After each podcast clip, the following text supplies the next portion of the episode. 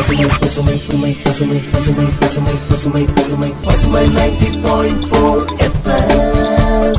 உங்களை முன்னேற்றும் நோக்கோடு பயணிக்கும் பசுமை நைன்டி பாயிண்ட் போர் இனி என்றும் உங்களோடுதான். நாம் இணைந்திருப்பது பசுமை தொண்ணூறு புள்ளி நான்கு உங்கள் முன்னேற்றத்திற்கான வானொலியில.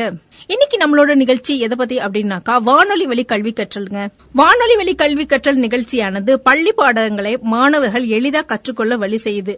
இன்னைக்கு நாம கொரோனா காலங்கள்ல எல்லாருமே ஆன்லைன் கிளாஸஸ் தாங்க போயிட்டு இருக்கு அப்படி எல்லாராலையும் போன் ஆப் வச்சு ஆன்லைன் கிளாஸஸ் அட்டன் பண்ண முடியாது. அப்படிப்பட்ட மாணவர்களுக்காக நம்ம பசுமை தொண்ணூறு புள்ளி நான்கு வானொலி மூலமாக பள்ளி மாணவர்களுக்கு பாடம் கற்பிக்க போறாங்க.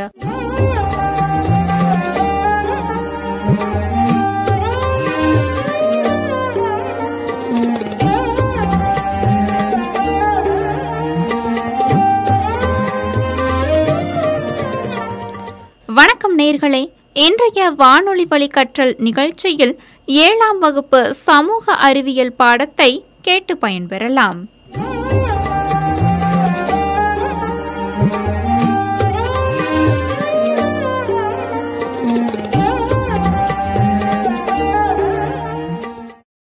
Children, welcome to 7th standard social science class.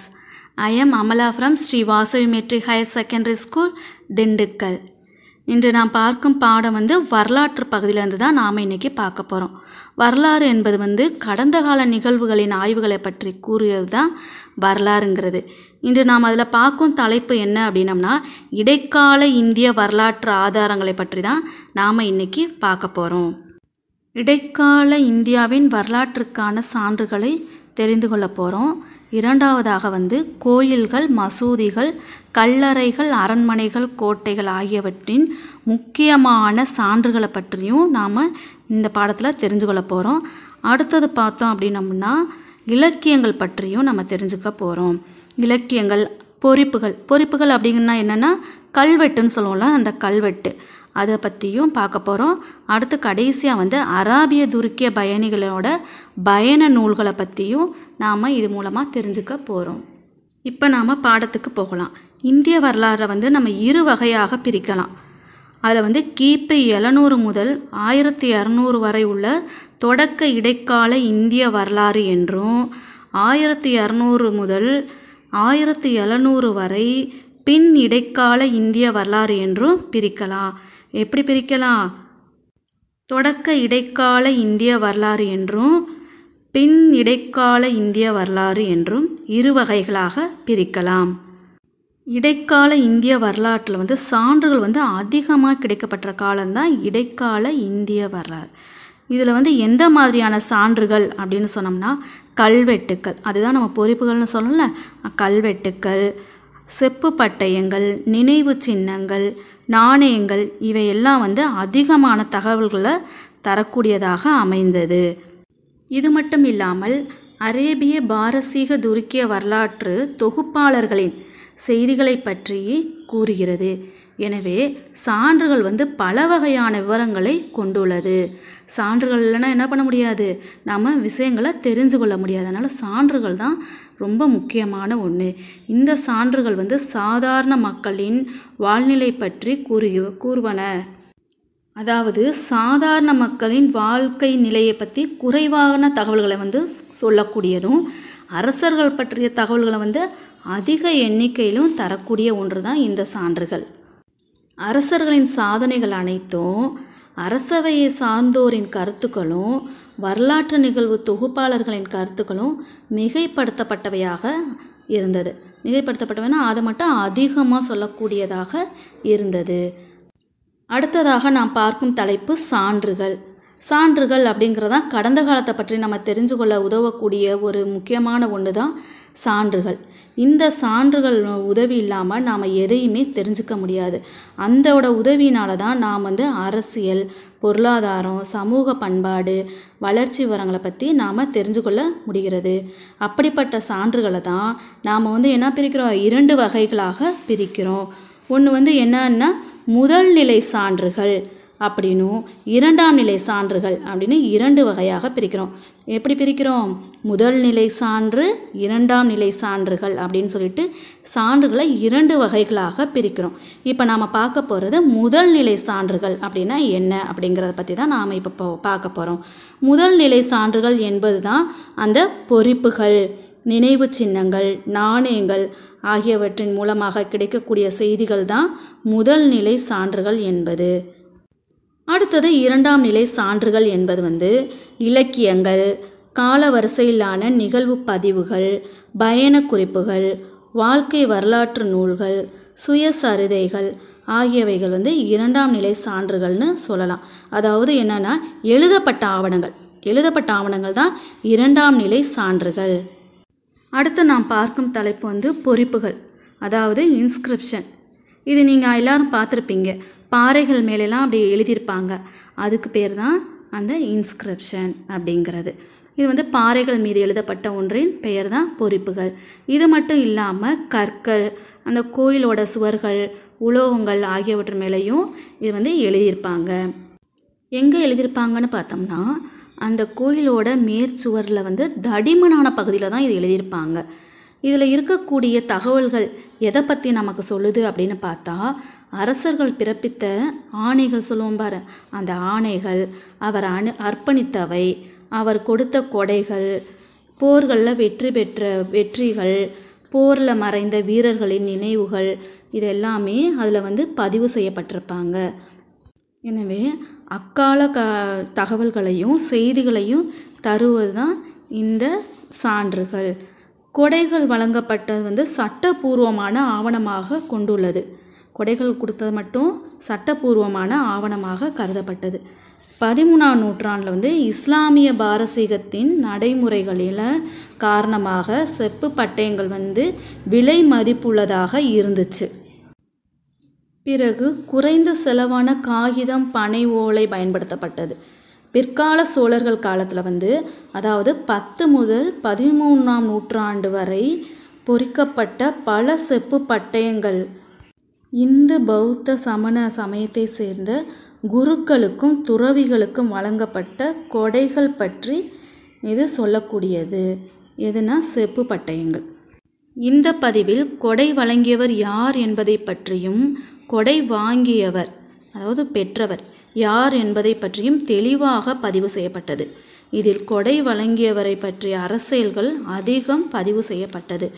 அதே மாதிரி இதில் அதாவது இதில் வந்து கொடை வழங்கியவர்களுக்கு வந்து சிறப்பு கவனம் வந்து செலுத்தப்பட்டது. இதற்கு வந்து சான்று என்று பார்த்தால் முதலாம் ராஜேந்திர சோழனின் திருவாலங்காடு செப்பேடுகளும் சுந்தர சோழனின் அன்பில் அன்பில் செப்பேடுகளும் முக்கியமானது. பிறகு காஞ்சிபுரத்து மாவட்டத்தில் உள்ள உத்திரமேரூர் என்னும் ஊரில் உள்ள கல்வெட்டு அங்குள்ள கிராம மக்கள் எவ்வாறு நிர்வகிக்கப்பட்டனர்கள் என்பது குறித்த விவரங்களையும் தெரிவிக்கிறது. எனவே ஒரு வரலாற்றை வந்து நம்ம தெரிஞ்சுக்கிறோம். மன்னர்களை பற்றி தெரிஞ்சுக்கிறோன்னா முக்கியமான ஒன்று சான்றுகள் தான். அதுக்கு எடுத்துக்காட்டு தான் நம்ம சொன்ன மாதிரி முதலாம் ராஜேந்திர சோழனின் திருவாலங்காடு செப்பேடுகளும் சுந்தர சோழனின் அன்பில் செப்பேடுகளும் மிக முக்கியமான ஒன்று. பிறகு காஞ்சிபுரம் மாவட்டத்தில் உள்ள முத்திரமேரூர். இது ரொம்ப முக்கியமான ஒன்று காஞ்சிபுரத்தில் உள்ள முத்திரமேரூர் என்னும் ஊரில் உள்ள கல்வெட்டு. அங்குள்ள கிராம மக்கள்கள் எவ்வாறு நிர்வகிக்கப்பட்டார்கள் என்பது குறித்த விவரங்களை எல்லாம் தெரிவிக்கக்கூடியது தான் இந்த சான்றுகள் இந்த செப்பேடுகள். அடுத்ததாக நாம் பார்க்க போவது சோழ அரசால் வழங்கப்பட்ட பல்வகைப்பட்ட நிலக்கொடைகளை பற்றி தான் நாம் இப்போ பார்க்க போகிறோம் அந்த பல்வகை நிலக்கொடைகள் பற்றி கல்வெட்டுகள் மூலமாகவும் செப்பேடுகள் வாயிலாகவும் நாம் அறிந்து கொள்ள முடிகிறது. அவைகள் என்னன்னா அஞ்சு வகையாக பிரிச்சிருக்காங்க. அந்த அஞ்சு வகை என்ன அப்படின்னம்னா வேளாண் வகை பிரம்மதேயம் சாலபோகம் தேவதானம் பள்ளிச்சந்தம் என்பன தான் இந்த அஞ்சு வகை. திரும்ப சொல்லுங்கள் பார்ப்போம். வேளாண் வகை பிரம்மதேயம் சாலபோகம் தேவதானம் பள்ளிச்சந்தம். இதுதான் அந்த அஞ்சு. இதில் வந்து முதல்ல இருக்கக்கூடியது வேளாண் வகை. வேளாண் வகை அப்படிங்கிறது வந்து பிராமணர் அல்லாத உடைமையாளர்களுக்கு வந்து சொந்தமான நிலங்கள் தான் இந்த வேளாண் வகை அப்படிங்கிற அந்த முதல் இது. இரண்டாவதாக வந்து வழங்கப்பட்ட நிலங்கள் வந்து பிராமணர்களுக்கு கொடையாக வழங்கப்பட்ட நிலங்களை குறிக்கும். இரண்டாவதாக இருக்கக்கூடியது என்னது? பிரம்மதேயம். இந்த பிரம்மதேயம் அப்படிங்கிறது வந்து பிராமணர்களுக்கு கொடையாக வழங்கப்பட்ட நிலங்களை குறிக்கும். அடுத்தது மூன்றாவதாக நாம் பார்ப்பது சாலபோகம். சாலபோகம் என்பது வந்து கல்வி நிலையங்களை பராமரிப்பதற்காக வழங்கப்பட்ட நிலங்களை குறிக்கும். கல்வி நிலையங்களை பராமரிக்கிறதுக்காக வழங்கப்பட்ட நிலங்களை குறிக்கக்கூடியது தான் சாலபோகம். அடுத்தது நான்காவதாக சொல்லக்கூடியது வந்து தேவதானம். தேவதானம் என்பது வந்து கோயில்களுக்கு கொடையாக வழங்கப்பட்ட நிலங்கள் நிலங்களை குறிக்கக்கூடியது. இதுதான் வந்து தேவதானம் என்பது. நிலங்களை வந்து கோயில்களுக்கு வந்து கொடையாக கொடுக்கறது. இதுதான் தேவதானம். இறுதியாக வந்து நம்ம பார்க்கக்கூடியது பள்ளிச்சந்தம். பள்ளிச்சந்தம் என்பது வந்து சமண சமய நிறுவனங்களுக்கு வந்து கொடையாக அளிக்கப்பட்ட நிலங்கள் தான் இந்த பள்ளிச்சந்தம் அப்படிங்கிறது. இப்போ திரும்ப ஒரு தடவைக்கு நம்ம சொல்லிடலாம். வேளாண் வகை அப்படின்னம்னா பிராமணர் அல்லாத உடைமையாளர்களுக்கு சொந்தமான நிலங்கள். அடுத்தது இரண்டாவது பார்த்தோம்னா பிரம்மதேயம். பிரம்மதேயம்ங்கிறது வந்து பிராமணர்களுக்கு கொடையாக வழங்கப்பட்ட நிலங்கள். மூன்றாவது வந்து சாலபோகம். சாலபோகம் என்பது வந்து கல்வி நிலையங்களுக்கு பராமரிப்பதற்காக வழங்கப்பட்ட நிலங்கள். அடுத்து தேவதானம். தேவதானம் என்பது வந்து கோயில்களுக்கு கொடையாக கொடுக்கப்பட்ட நிலங்கள். அடுத்தது இறுதியாக சொல்லக்கூடியதுதான் பள்ளிச்சந்தம். பள்ளிச்சந்தம் என்பது சமண சமய நிறுவனங்களுக்கு கொடையாக அளிக்கப்பட்ட நிலங்கள். இதுதான் இந்த ஐந்து வகைங்கிறது. அடுத்ததாக நாம் பார்க்கக்கூடிய தலைப்பு வந்து நினைவு சின்னங்கள். நினைவு சின்னங்கள் என்பது வந்து சொல்லப்படுவது வந்து கட்டடங்களை குறிக்கக்கூடிய ஒன்று தான் நினைவு சின்னங்கள். இந்த கட்டடங்கள் தான் நினைவு சின்னங்களை வந்து நமக்கு திரும்ப திரும்ப ஞாபகப்படுத்தக்கூடிய ஒன்றாக அமைகிறது. இந்த நினைவு சின்ன வகையை சார்ந்த கட்டடங்களுக்கு எடுத்துக்காட்டு தான் கோயில்கள் அரண்மனைகள் மசூதிகள் கல்லறைகள் கோட்டைகள் கோபுரங்கள் ஸ்தூபிகள் ஆகியவை தான் இந்த நினைவு சின்னங்களுக்கு வகைப்படுத்தக்கூடிய ஒன்று அதுக்கு சிறந்த எடுத்துக்காட்டு தான் இந்த எல்லாமே. புது வகையான கட்டடக்கலையை அறிமுகம் செய்தவர்கள் தான் டெல்லி சுல்தான்கள். அவங்க தான் புதிய வகையான கட்டட முறையை வந்து அறிமுகம் செய்தாங்க. அதாவது வளைவுகள் ஒடுங்கிய வடிவு கோபுரங்கள் அடுத்தது குவி மாடங்கள் ஆகியன அதன் முக்கிய கூறுகளாக விளங்கின. இந்த நினைவு சின்னத்தில் உள்ள கல்வெட்டுகளின் தகவல்கள் தான் வரலாற்றை கட்டமைக்க தேவையான தகவல்களை கொண்டு இருக்கிறது. அடுத்து வந்து இடைக்காலத்தைச் சேர்ந்த ஹஜ்ராஹோ. இது மத்திய பிரதேசத்தில் அமைந்துள்ளது. இந்த ஹஜிராகோ என்னும் இடத்தில் உள்ள கோயில்கள் ராஜஸ்தான் மாநிலம் தில்வாரா என்னும் இடத்தில் உள்ள கோயில்கள். தில்வாரா என்பது வந்து அபுகுன்று அந்த மலைக்கு பேர் தான் அந்த தில்வாராங்கிறது. இந்த இடத்தில் உள்ள கோயில்கள் கொனார்க்கில் உள்ள கோயில்கள். இந்த கொனார்க் வந்து எங்கே இருக்குது அப்படின்னு பார்த்தோம்னா ஒடிசாங்கிற மாநிலத்தில் இருக்கக்கூடியதான் இந்த கொனார்க்ன்ற கோயில். இதுவே வட இந்தியாவின் சமயத்தை மையமாக கொண்ட பண்பாட்டின் பரிணாம வளர்ச்சி. பரிணாம வளர்ச்சி அப்படிங்கிறது அப்படியே வளர்ந்துக்கிட்டே வரக்கூடிய பரிணாம வளர்ச்சியை புரிந்து கொள்ளக்கூடிய சிறந்த சான்று தான் இந்த நினைவு சின்னங்கள். இது மட்டும் இல்லாமல் தஞ்சாவூரில் உள்ள பெரிய கோயில் அதான் பிரகதீஸ்வரர் கோயில் சொல்லுவான் பாரு அதான் தஞ்சாவூரில் உள்ள பெரிய கோவில். கங்கை கொண்ட சோழபுரம் தாராசுரம் ஆகிய இடங்களில் உள்ள கோயில்கள் பிற்கால சோழர்கள் தமிழ்நாட்டில் கட்டிய பிரம்மாண்டமான கட்டிட அடையாளங்கள் ஆகும். இவை மட்டும் இல்லாமல் இவை மட்டும் இல்லாமல் ஹம்பியில் உள்ள வித்தாலா விருபாக்ஷா கோயில்கள் விஜயநகர அரசர்களின் பங்கை வெளிப்படுத்தக்கூடிய ஒன்றாக திகழ்கிறது. இவைகள் வந்து பதினைந்தாம் நூற்றாண்டை சார்ந்தவை ஆகும். இவைகள் இந்த கோயில்கள் வந்து பதினைந்தாம் நூற்றாண்டை சார்ந்தவை ஆகும். இதனை அடுத்து வந்து முக்கியமான மசூதிகளை பற்றி பார்க்கலாம். முக்கியமான மசூதிகள் அப்படின்னு பார்த்தோம்னா குவத்துல் இஸ்லாம் மசூதி மோத்கி மசூதி ஜம்மா மசூதி பதேத்பூர் சிக்ரி தர்கா இவைகள் அனைத்தும் வந்து டெல்லியில் அருகாமையில் அமைந்துள்ள மசூதிகள் ஆகும் இந்த மசூதிகள் பூராமே டெல்லிக்கு அருகில் அமைஞ்சிருக்கக்கூடிய மசூதிகள். அடுத்து முக்கிய கோட்டைகளும் வரலாற்றுக்கு முக்கியத்துவம் வாய்ந்தவைகள். அதில் முக்கியமான எடுத்துக்காட்டுகள் அப்படின்னு பார்த்தோம்னா ஆக்ரா கோட்டை சித்தூர் கோட்டை குவாலியர் கோட்டை டெல்லி செங்கோட்டை மற்றும் தௌலதாபாத். இதன் மற்றொரு பெயர் அவுரங்காபாத். ரோஷா கொத்தளம். இது வந்து டெல்லியில் இருக்கக்கூடியது. இது டெல்லியில் இருக்குது. இவைகள் அனைத்துமே மிக முக்கியமான கோட்டைகள் ஆகும் பிறகு ஜெய்ப்பூர் ஜெய்சால்மர் ஜோத்பூர் ஆகிய இடங்களில் உள்ள அரண்மனைகள் ராஜபுத்திரர்களின் மேன்மைக்கான அடையாளங்களாக விளங்குகின்றன. அடுத்தது நம்ம பார்க்க போகிறது கல்லறைகள். கல்லறைகள் அப்படிங்கிறது வந்து உங்களுக்கு எல்லாருக்குமே தெரியும். இறந்தவர்களை வந்து புதைக்கக்கூடிய ஒரு இடத்துக்கு பேர் தான் கல்லறை அப்படின்னு சொல்லுவாங்க. அதில் முக்கியமானது அப்படின்னம்னா குதுப் மினார் அலை தர்வாஷா மற்றும் இல்துமிஸ். இல்துமிஸ் பால்பன் ஆகியோரின் கல்லறைகள் அனைத்தும் முகலாய அரசர்களின் கல்லறைகள். மதிப்புமிக்க சான்றாகும்.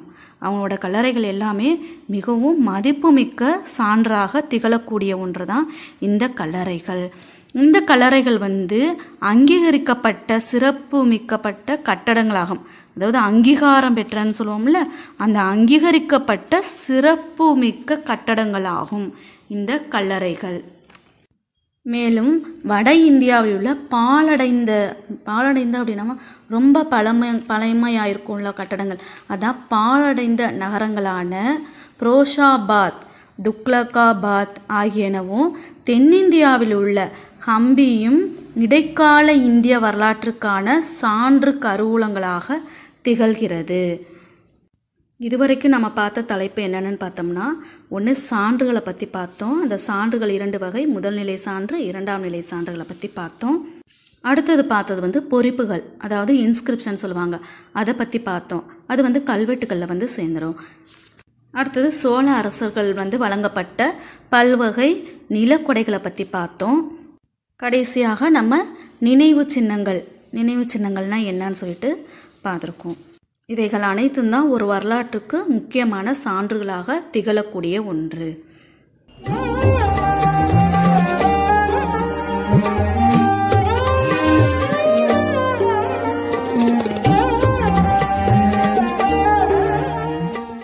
நிகழ்ச்சியை தொகுத்து வழங்கிய ஆசிரியர் அவர்களுக்கு நன்றி. நாம் இதுவரை இணைந்திருந்தது பசுமை தொண்ணூறு புள்ளி நான்கு உங்கள் முன்னேற்றத்திற்கான வானொலியில இன்றைய நிகழ்ச்சியானது வானொலி வழி கல்வி கற்றல் நிகழ்ச்சியின் வாயிலாக பல்வேறு தகவல்களை மாணவர்கள் கேட்டு பயன்பெற்றிருப்பீர்கள் என்று நம்புகிறேன். இந்த நிகழ்ச்சி குறித்த உங்களுடைய கருத்துக்கள் பாடங்களில் உள்ள சந்தேகங்களையும் தொன்னூற்றி நான்கு எண்பத்தி ஆறு தொன்னூற்றி ஏழு நாற்பத்தி ஏழு நாற்பத்தி ஏழு என்ற பசுமை வானொலி வாட்ஸ்அப்புக்கு தெரிவிங்கள்.